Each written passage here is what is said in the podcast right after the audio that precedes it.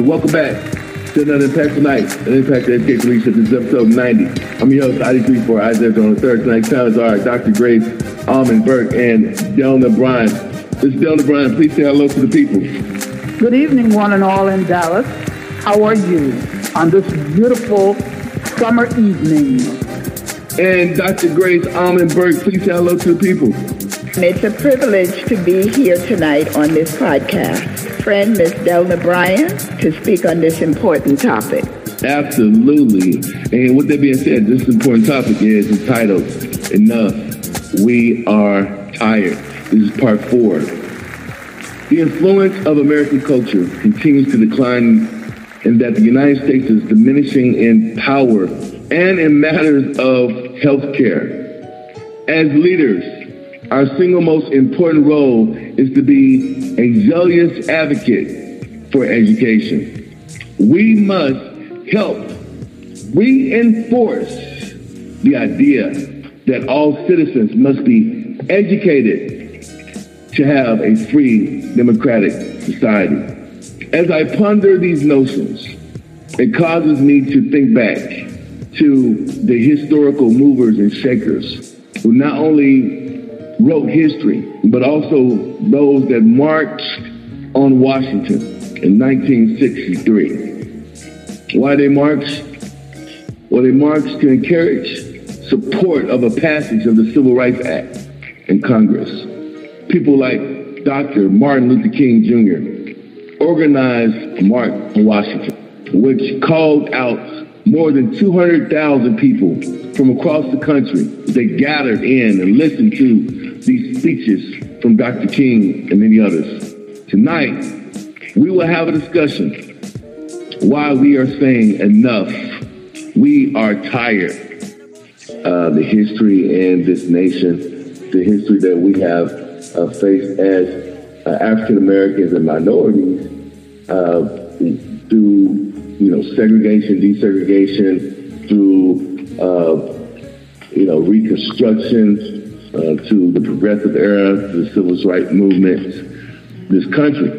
And, and, with that being said, you know, you, you you come up with this this powerful this powerful declaration, and it, it has caused a very serious responsibility to be placed in your lap.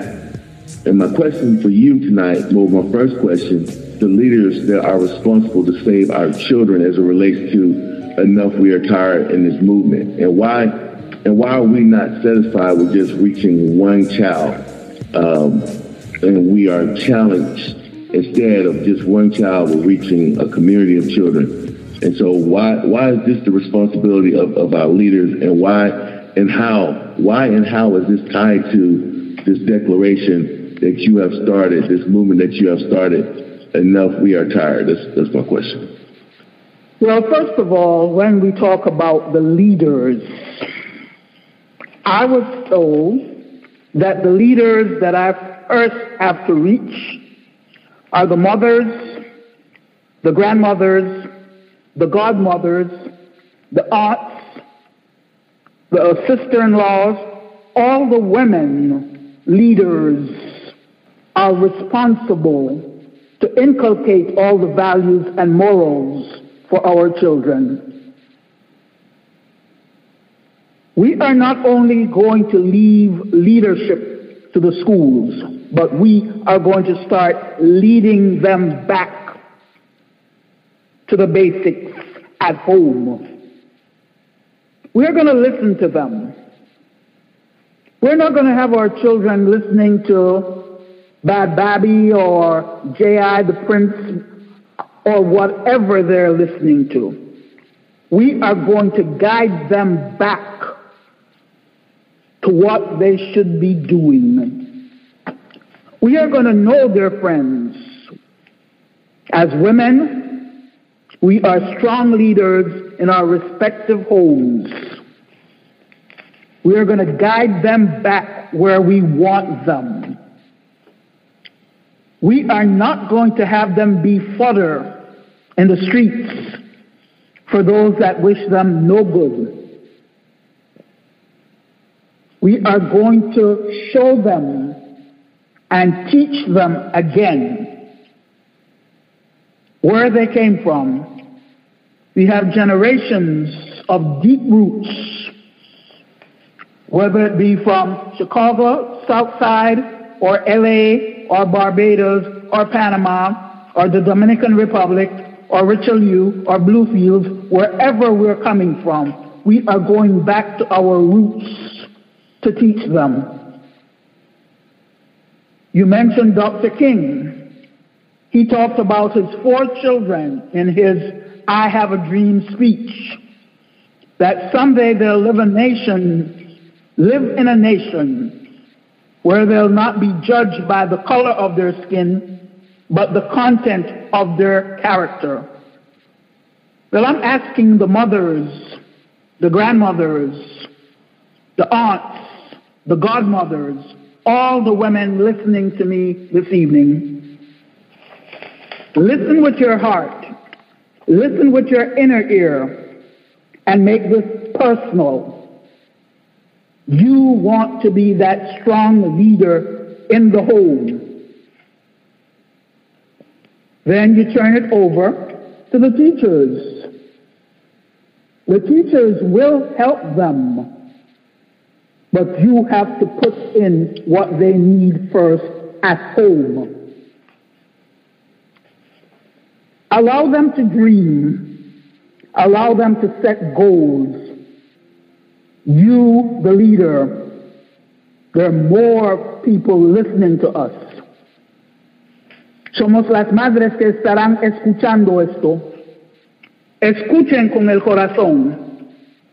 Escuchen profundamente para salvar a sus hijos de las calles, que no son calles nada seguras cuando salen.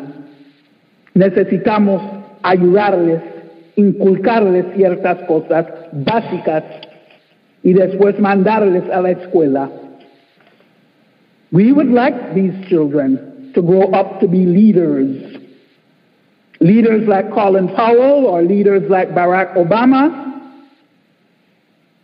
Leaders like Alexander the Great, who said that he was not afraid of a sheep, an army of lions led by a sheep. He was more afraid of an army of sheep led by a lion. Let us teach our children to be those lions, those that are going to contribute to our lives in the future. Let us grow them. And it's not one or two, but the thousands that we have around this nation. Let us take them back to do something with them. Sir? That was a great, that was a great response to that prompt you know, as you were speaking, what I kept hearing was barriers, and these barriers are barriers to opportunities, and these opportunities are, are tied or linked to influences and imaginations that are uh, caused by uh, experiences which give our children and, and people their perspectives. And I, want I want to pull from Dr. Grace Burke uh, from this, but Ms. Brown, please don't go anywhere because thank you for thank you for what you said. Thank you for adding so much more value to this podcast. Uh, Dr. Burke, let me let me go to you. Let me change directions. Okay. Could you describe, based off of what we just heard, could you describe a typical day in your youth growing up uh, surrounded by or being, um, I, I, would guess, exposed to inequality, exposed to prejudice, exposed to discrimination in your community. Could you describe a, a typical day growing up um, in that type of environment? If if you did grow up in that type of environment, if and if if so, please share with us. Well, you know, your question is very interesting. Let me tell our listeners that I was born and raised in New York City in an area called Harlem. Everyone has heard about the Harlem Renaissance. It was a wonderful environment in which to grow up. Uh, my parents were Christians, and so we were actively involved in the church. I came from a two parent family. Uh, my grandparents lived nearby, so we had the extended family uh, that surrounded us with lots of love. However, it was very interesting when it came on schools and education, because although the school was predominantly black, the teachers were predominantly white. And it would be very fair to say that they weren't very happy being teachers in a predominantly black school. They were merely doing a job. They didn't do a lot of encouragement. They didn't push us to, to go as far as we could go. So every day I'm thankful for my parents who had a very strong lean toward education. And so I was able to push through those barriers. Uh, when I got to high school, I was denied access to many opportunities. I, I can give a specific example that I'll never forget. And I've graduated from high school at the age of 16. So this would have happened when I was about 15. I was very good with foreign languages, and I spoke French almost fluently. And there was a contest that uh, was being uh, offered to students of, uh, who were studying French. And because I did so well in French, my teacher selected me to participate in the contest. When I reported to the department head, he looked at me and he said, Oh, you're Grace Burke? He was shocked. It was clear that he was not expecting a black young woman. And he said, without a, a, a smile on his face, Oh, I'm so sorry you're a day late. That contest was given yesterday. So you will have to return to your class, and uh, it's too late for you to participate. And I knew in my heart as I looked at him that he was not telling me the truth.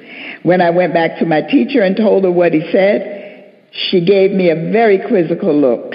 But I guess she must have felt she couldn't go against him because he was her superior. And it was that sort of thing as I went through school that I encountered very racially prejudiced individuals. When I went to Cornell for my undergraduate in nursing, I remember coming home one weekend and telling my mother, Mom, not going back. It, it, it's too difficult. I was the only black person in my class. This whole class full, I was the only black person. Some of my classmates were friendly but the majority were either indifferent or outright hostile. And I said, Mom, I'm not going back. And my mother grabbed me by my collar. and she said, You going back, girl. Your marks are good, and you will graduate. And that was the end of that. That gave me the impetus to continue going forward and not only to gain a bachelor's degree, but a master's degree as well as a doctorate degree as well. So those were difficult times. I hope I haven't taken up too much time with that those stories, but um, that was typical of the kind of thing that I encountered in my school days. Oh, this is getting good. This is getting good. Don't you go anywhere, Dr. Burke. Don't you go anywhere. Miss Delna Bryan, I want to ask you a, a similar question. Would you walk us through what you did to become a college graduate and, and the different uh, barriers to entry that you experienced? I would have to say that I had the similar upbringing as Grace. I don't think there is a word such as stick to it, net. Our parents gave us the love and the support that we need at all times. Whenever I went home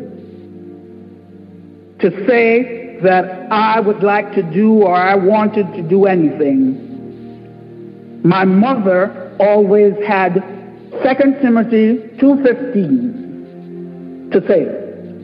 And all through my growing up, I heard, study to show thyself approved unto God. A workman that needs not to be ashamed, rightfully dividing the word of truth. Those were the words that I heard at all times. Because I too grew up, not in the United States, but I grew up in Panama, in the former canal zone. And I did not know, or I suppose my parents hid it so well from us because I thought my little community was well rounded. We were happy going to school. But we were in a segregated school. The only difference is our segregated schools. For example, when I went to public schools, because I really went to school when I was three years old, I went to church school at the Baptist church. And when the teacher told my mom that she had nothing more to teach me, to take me to public schools, and I got there, I went straight into second grade at age five.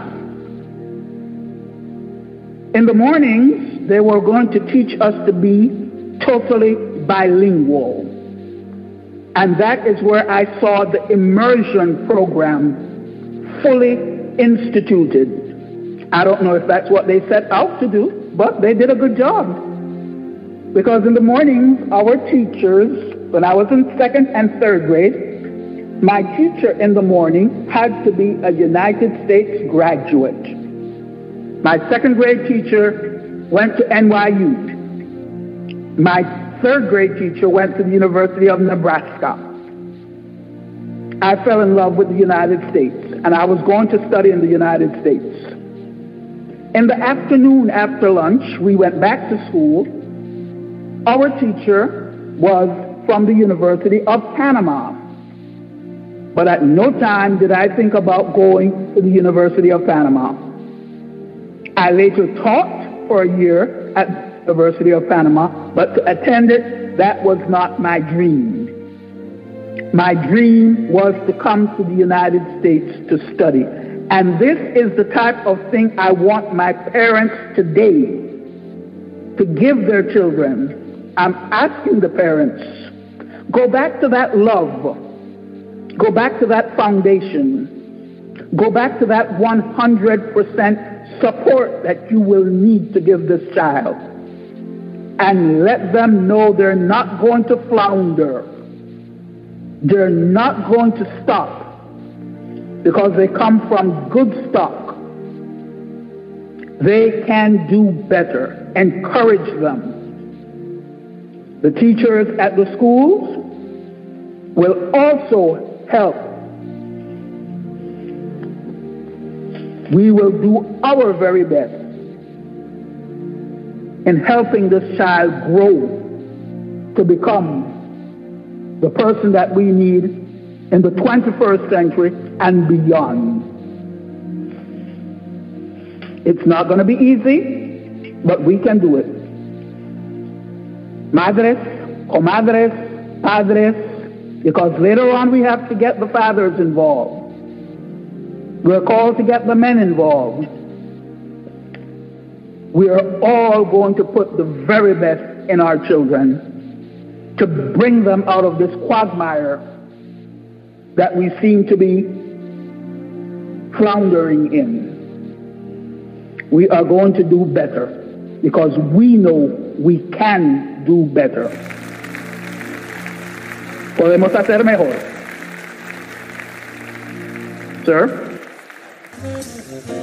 Wow, wow. You know, we are walking on sinking sand. We're walking on water. We're walking on fire.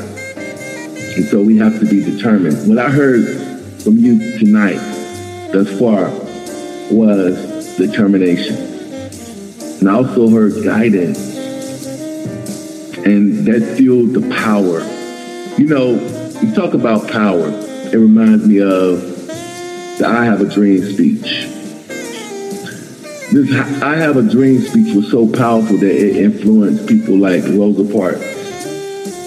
It influenced people like Daisy Bates. It influenced people like George Raymond, Frankie Muse Freeman. It influenced people like Fannie Lou Hamer and Marie Foster. All because of this one man's dream. It was his dream that made him who he is today. My question for you, whoever want to take this first, what is your dream? What is your dream? Who want to take that question? Um, I'll, I'll take the question. And I can answer it, first of all, by saying I came of age in that famous era of the 1960s when uh, Dr. King gave his famous dream speech. I was a college student at the time. And all of those people that you mentioned were alive and well. Rosa Parks, Daisy Bates, Fannie Lou Hamer. And it was uh, such a wonderful thing. I didn't actually attend the march, but I can remember being in the nurse's residence when I was a student at Cornell, reading about the speech and feeling such a thrill because it was high time that Dr. King's dream came into fruition. It wasn't just his dream, it was the dream of all of us. And we were determined to make change. We sang, we marched, we rallied while struggling to maintain and uphold our Christian faith. A lot was accomplished. We have to be honest about that. Jim Crow laws were abolished. Black and brown people could travel wherever they wanted. Schools became integrated. Predominantly white universities and colleges were challenged to accept greater numbers of students and faculty of color. And they did began to develop better economically and move into the middle class.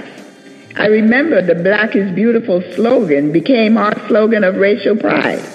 We wore afro hairdos and dashikis. Many of us visited Africa, the motherland, and we forced the predominant culture to change much of their language about us. So it would be unfair to say that there were not many broad sweeping changes.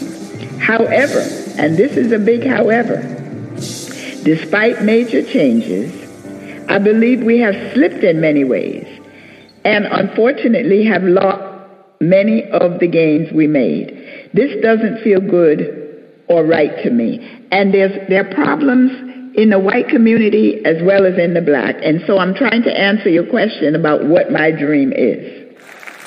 If we look at it, institutional racism continues. There are still subtle inequities in housing, jobs, schools, promotions, etc. Hate groups abound. White supremacy is again rearing its ugly head. So part of my dream is for us to unite. And as Ms. Delna has said, targeting the mothers, the leaders, the fathers are included as well. But in this particular forum, we're talking the mothers, and we are encouraging them. We will no longer stand by and watch as this next generation is slipping from the gains that we have made. We will no longer sit by while this continues to happen. We as mothers, all women, mothers, grandmothers, great grandmothers, aunties, cousins, sisters, godmothers, female mentors, we have a dream. We will rise up like an army. We will put our collective heads together and we will come up with a plan to save our children, especially our young men. I'm concerned about the impact of this slippage, both physically and emotionally on the men in my life my husband, my son, my grandson, my great grandson, my brother, my nephew, my two great nephews, my many godsons. I am very concerned. And I have a dream that one day they will move forward, acknowledge our place in history, attend church, read the Bible, confess the sovereignty and fatherhood of God, and call out the things. We can't glory anymore in the things of which do not bring our race forward.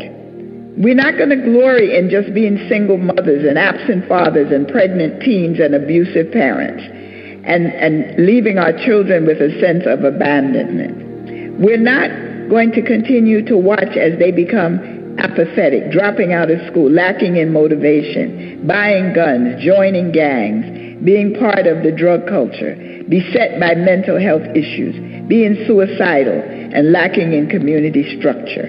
My dream is that the village must stand and be strong. We cannot sit by and let our village disintegrate. I believe that all is not lost. We can get back to basics. We can get our kids back on track with God's help. It will take a concerted effort, but we will not and cannot watch and let wrong happen any longer. That is my dream. Amazing, amazing, amazing. Miss Delna Bryan, what is your dream? Again, my dream is similar to that that Grace has. There is hope, and we are not going to let that hope flounder. Today, I read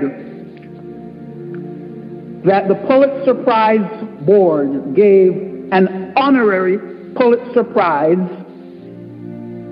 to Darnella Frazier, the young lady who took the video of George Floyd's death. Yes. My child does not know what profession he wants. He has no idea. Allow him to dream. And we, as the parents, the mother, the godmother, the grandmother, the aunt, the sister, the adult in his life, is going to allow them to fulfill these dreams. We want more for our children. Of course, I want more for my brothers. I want more for my nephews. I want more for my great nephews. They have goals, they have dreams. I will help them fulfill some of those dreams. We are going to unite and it came that it was first the women who are uniting across north, south, east, west, from the Atlantic to the Pacific, to whatever ocean we have, the Caribbean. We are going to unite upon hearing this and bring our children back to being proud people who can with dignity, hold their heads high, and dream. The same way I was able to dream that someday I would be in the United States, living, going to school, or what. If my child wants to dream of going to Cambridge, or going to Oxford, or going to the University of Salamanca, or going to Santo Tomas de Aquinas, or going to San Marcos University in Peru. He can do that. My child wants to dream about going to the University of Havana, Cuba, learn Spanish, to be able to study medicine at one of the best universities in this hemisphere. He or she will be able to do that That is my dream. Helping this child be all he can be. Forcing also. Take a look at how much we spend on education. Look at the U.S. education spending statistics. We talk about Arkansas. Arkansas is spending $10,139 per student on education. South Dakota is spending 10,073. DC is spending 22,000 plus 759. Why is Texas only spending 9,606? And the 9,000 that they have been spending on educating my child, allowing my child to have this quality education to dream on, because we are now looking at Venus, we're looking at Mars. What other planet might we be dreaming about? We need to get our parents aware of the spending on education in our state. Madres, abuelas, comadres, hermanas, tías, madrinas, todas. Nosotros necesitamos dejar que nuestros hijos puedan soñar. Es nuestra responsabilidad dejar que sueñan, ayudarles a soñar.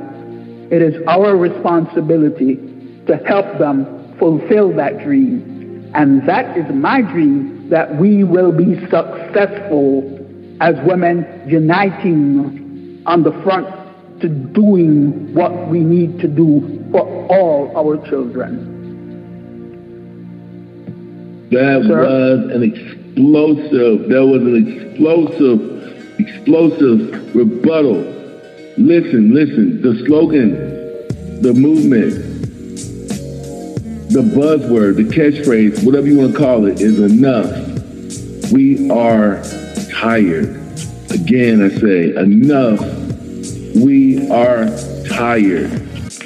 Sir, in Spanish what? is basta ya. Estamos Basta cansadas. Ya. Basta wow. ya. Estamos cansadas. Thank you. What are the takeaways tonight before we conclude this powerful discussion? Because we're out of time. Who wants to go first? The takeaways are we must be united. We are not excluding the brothers they certainly are part of the village, a very important part, and as a matter of fact, leaders in the village. But we are also co-leaders with our brothers as women. We cannot sit idly by and watch things slip and slide where our children are concerned. So the takeaway is rise up like an army. Save our children particularly our young men. Here you have it. Ms. Bryan, what's the takeaway for me is that we are going to stand strong. We are going to stand firm. We are going to join hands in harmony to take our children back from these streets. Guide them, grow them, help them to become the person that the Lord brought them here to be. Help them to know their purpose. They were created with a purpose. Help them to walk with a purpose because they just might conquer this world. Sir? Wonderful conversation. We are out of time. This was another impactful night of Impact Education Leadership. Our panelists tonight were Dr. Grace Almond Burke and Miss Delna Bryan. Good night.